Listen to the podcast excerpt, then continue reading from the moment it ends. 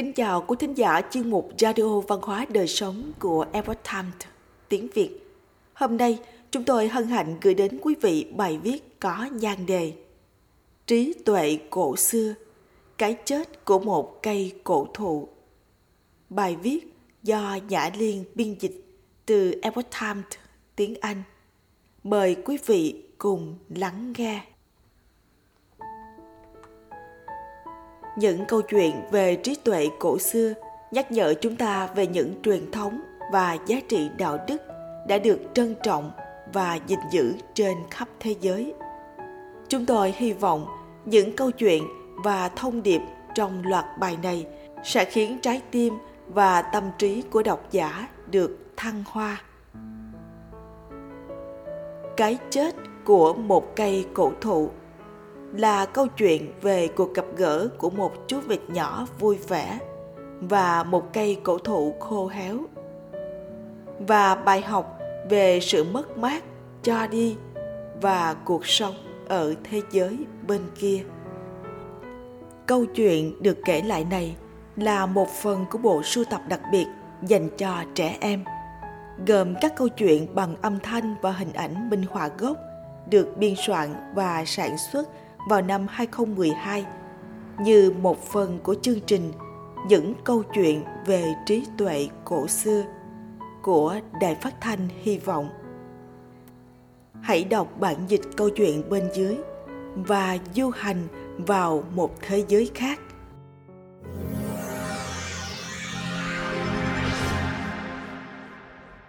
Ngày xưa, ngày xưa, có một cây cổ thụ khô héo mọc lên giữa những khu rừng trên cao nguyên. Khi mùa đông đến, tuyết rơi rất rất lạnh.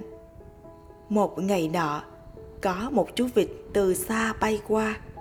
Chú ta vừa đói vừa mệt, nên đã đậu lên một nhánh cây cổ thụ để nghỉ ngơi. Cây cổ thụ hỏi, Bạn thân mến, có phải là bạn đã đến một nơi xa xôi không? Chú vịt đáp, Đúng vậy, tôi đã bay đến từ một nơi rất rất xa.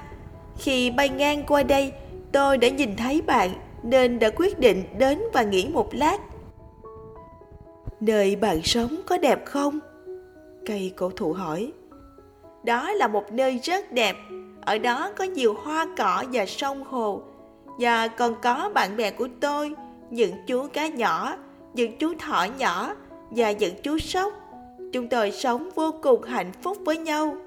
Đó quả là một nơi tuyệt vời và ấm áp, chứ không lạnh buốt như ở đây. Cây cổ thụ rì rào. Ôi, thật vậy ư? Bạn quả là vô cùng may mắn. Ở đây thì không ấm áp và thời tiết thì lạnh giá. Tôi chưa bao giờ rời khỏi nơi đây và tôi cũng không có bạn bè cuộc sống của tôi rất đơn độc.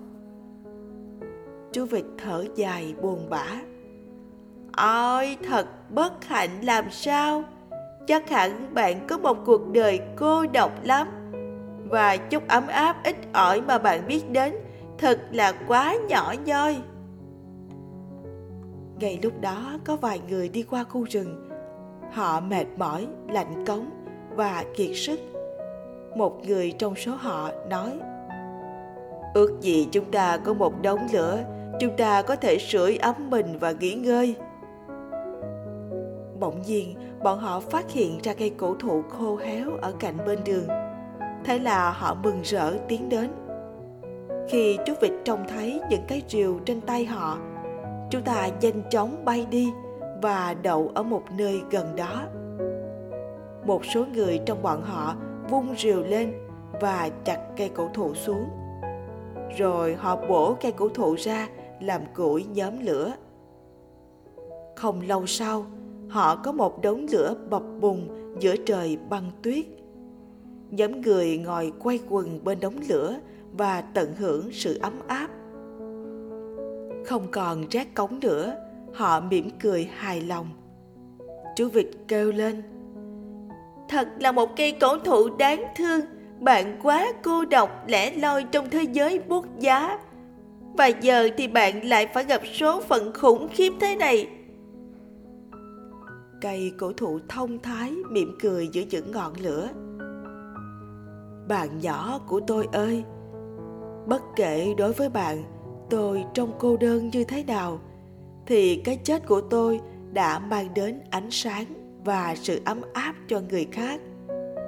Nhưng bạn biết đấy, cuộc đời tôi chưa thật sự kết thúc. Giữa những sóng gió đi qua cuộc đời chúng ta, chỉ khi cho đi, chúng ta mới có thể thấy bản thân mình gần hơn, đến một xứ sở thật sự tốt đẹp hơn. Đội ngũ Epoch Time Inspire đem đến những câu chuyện ca ngợi lòng tốt, truyền thống và tâm linh, cung cấp những hiểu biết có giá trị về cuộc sống, văn hóa, gia đình, cộng đồng và thiên nhiên.